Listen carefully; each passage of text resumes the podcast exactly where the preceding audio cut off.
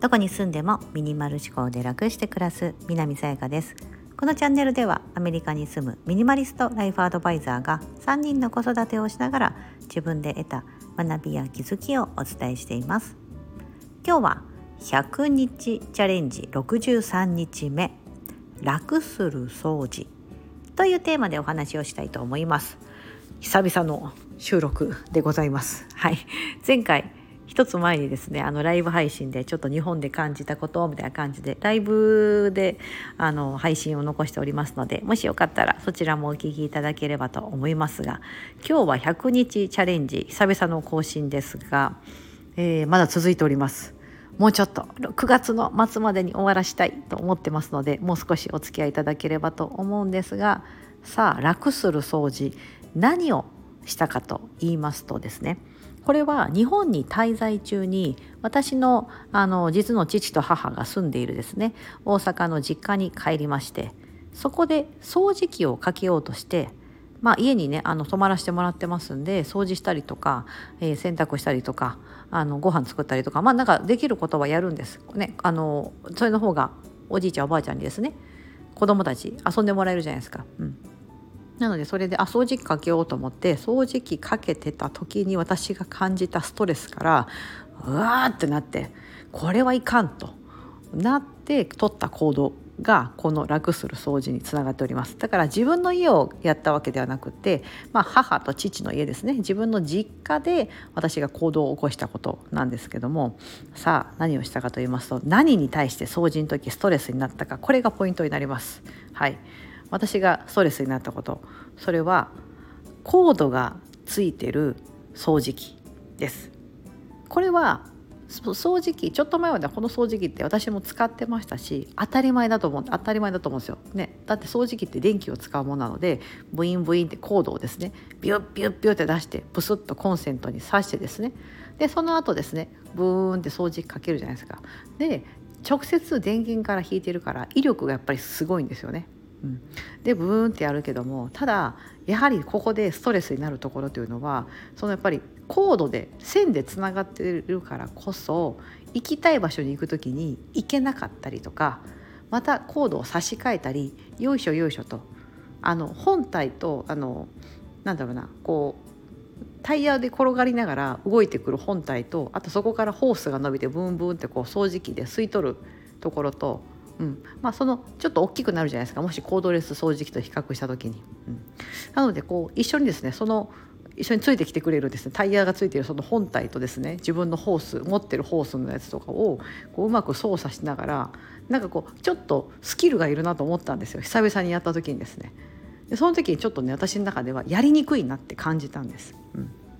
でそれを母に言って、これちょっとさ面倒くさくないと、だからいざ掃除しようと、要は子供が私の3人の子供がですね実家でわちゃわちゃしているとですね、もうおちびちゃんがお菓子こぼしたりとか、お姉ちゃん髪の毛長いからあっちこっち髪の毛落ちてるみたいな感じで、やっぱ気になって掃除パッてかけたいんですけど、その時にコード付きのコードに刺すタイプの掃除機だと結構出すまでまず手間だし、でそのさささっと掃除ができないなっていうのがちょっと思ったんです、で母にですね、ちょっと別にこれ申し訳ないんだけど私が勝手に買いますみたいな感じで私が勝手にですね日本のアマゾンでですね掃除機コードレスの掃除機を注文して、でそれでそれを置いてですね実家に、でそれで掃除をかけて、で1個これ足したからもしそれで父と母で別にそんな大きな家に住んでないですし、マンションなんですよね、普通マンションに住んでて、私ももともとはそこに住んでましたけど別にそんな大きなマンションじゃないし、もう2人で住んでるとそんな汚れないじゃないですか、子供もいないし日頃は、だからもしそのコード付きのねやついらなくなったらそっちを捨てればいいだろうし、だからごめんやけどこれ買い足すでみたいな感じで私が勝手に、お母さん的にはいいのわやったありがとうコードレス欲しかったみたいな感じだったんですけど、そのね使うか使わないか母と父の自由なんで、とりあえず買ってですね私がブイーンって、しかも今コードレスタイプって何の型を買ったかと言いますとマキタです。聞いたことある方いらっしゃると思うんですけど、マキタでもこれ家電メーカーではなくってですねもともとはそういうDIY とか、例えばノコギリ、電動ノコギリとか、なんかそういったのを作ってるメーカーなんですよ、だから工業用なんですよね。工業用メーカーなんです。工業用メーカーが出してる家庭用のコードレス掃除機があって、で何がいいかというと、すごく軽量で軽いんですよ。軽いのに要は工業用のバッテリーを使ってるので、リチウム電池から使ってるので威力が結構強くて、こんなに軽くておもちゃみたいなのになんかすごい吸引力があって使い勝手がいいというのがメリットであって、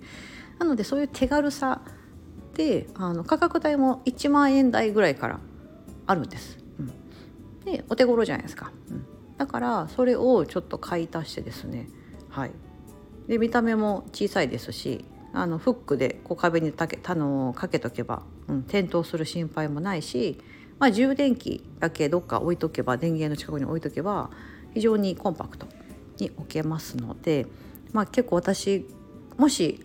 日本の家に住んでたらこれだけでいいかな。もともと持ってたのがそれだけだったんですよね。違う、その当時私はミニマリストじゃなくて、あったな、コードレス以外にも他にもあったな。でも何持ってたか忘れちゃったんですけど、そうルンバとかと併用して使ってもいいかもしれないです。ルンバで一通りやってもらうけど、なんかほらちょっとの時とかなんかあると便利じゃないですか、だからそういうのに使ってもいいかなと思ってて、実家はねルンバとか持ってなくて、もともとはそのコード付きのやつしかないんですけど、それでこの掃除機をですね、私がちょっとそのマキタの掃除機を買い足して、でやっぱり使ってみたら、やっぱこれいいじゃんみたいな感じで、でもうちょいちょい気になる時に、この実家に滞在してる時はちょっと掃除して充電してみたいな感じで使って、置いてきました勝手な娘ですよね。勝手に掃除機、自分で勝手にストレス感じて、別に母からいやこう掃除機使いづらいんだよねとか言われたわけでもないんですけども、私が自分でかけてて、いやこれもうめんどくさいわみたいな感じになって、そう置いてきました。そしたらもし来年帰った時もね、掃除機があると思うので、それで別に掃除すればいいやっていうのもあって、1個物を増やして帰ってきちゃったこの後母がそのコード付きのね掃除機を手放すかどうかはちょっとまだわからないですけども、そうね、ちょっと様子を見ながらになりますが、どうなのかな。私としてはなくてもいいんじゃないかなって思うんですけどね。だってクイックルワイパーあるじゃないですか。クイックルワイパーもあるし、モフモフのね羽毛ダスター、羊毛ダスターって、羊毛ダスターもね、それは去年私買ったんですよ何かと掃除道具足して帰ってくるんですけど、そう自分がお気に入りの掃除道具をこう出して、これでねパパってやるとねいいよとかってでこう部屋に飾ってても可愛いしみたいな感じでフックに取り付けて勝手に帰ってきたんですけど、で今年は掃除機をねそんな風にして、なんかもともと母があれ使ってたんです。去年はそのハンディタイプのやつも、毎回ほら使い捨てるタイプのやつを使ってたんですけど、これだと毎回使い捨てなきゃいけないし、結構コスパも悪いよねみたいな風に思って、羊毛ダスターだったら最悪こうもう結構頻繁にやれば全然そんな汚れないですし、なんだろうな、すごい汚れたとこ拭いちゃったらあれですけど、そうじゃなくて毎日ちょっとずつの掃除だったらその羊毛ダスターで出しておけばよくって、でパーパーってほこり取ればそんなにそのダスター自体が汚れることはなく、もし最悪汚れても洗ってまた使い直せるのがあるので、それがいいかなっていうのでやったんですよね、去年はね、なんかこうなんかそのいいものを1個持っとけば、ちょうどいいものを1つ用意しとけば、結構他のものっていらなくなるのかなっていうのがあって、なんかちょっとねそんな感じで自分が使いたいからみたいな感じで勝手にね実家に置いて帰ってくるっていうのが節があるんですけど、ちょっとまた母から様子を聞きたいと思います。ところでその後掃除機どうだったみたいな感じで聞きながらやっていきたいと思いますし、今日はちょっとねそんな感じで実家で日本に滞在中にですね、実家の掃除機をちょっといじってみたみたいな形で、マキタの概要欄に貼っときます。どんな方だったか、実はマキタね掃除機のコードレスの掃除機だけでめっちゃ出してるんですよ。メーカーの型番がいろいろあって、紙パックタイプとか紙パック使わないタイプとかワンタッチタイプとかそうじゃないやつとトリガー式って言ったらいいのかな、そういうのもあったりとかしていろんなタイプがあって皆さんも多分迷うと思うんですけど、私もいろいろ調べてこれが一番手頃でちょうどいいかなみたいなものがあったのでそれにしました、で貼っておくのでもし気になったら覗いていただければと思います。安い価格帯が15,000円だったかな。それ結構型としてはそこそこ新しい、しかも強力な吸引力があるタイプなんですけども、全然そんなに、高くなかったし悪くなかったなと思います、いい、マキタは非常にいい。とにかく軽いんですよ。さーって本当何の迷いもなくパッてかけてパッて終われるみたいな、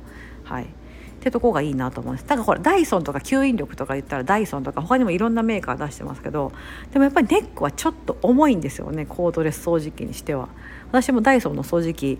持ってますけど、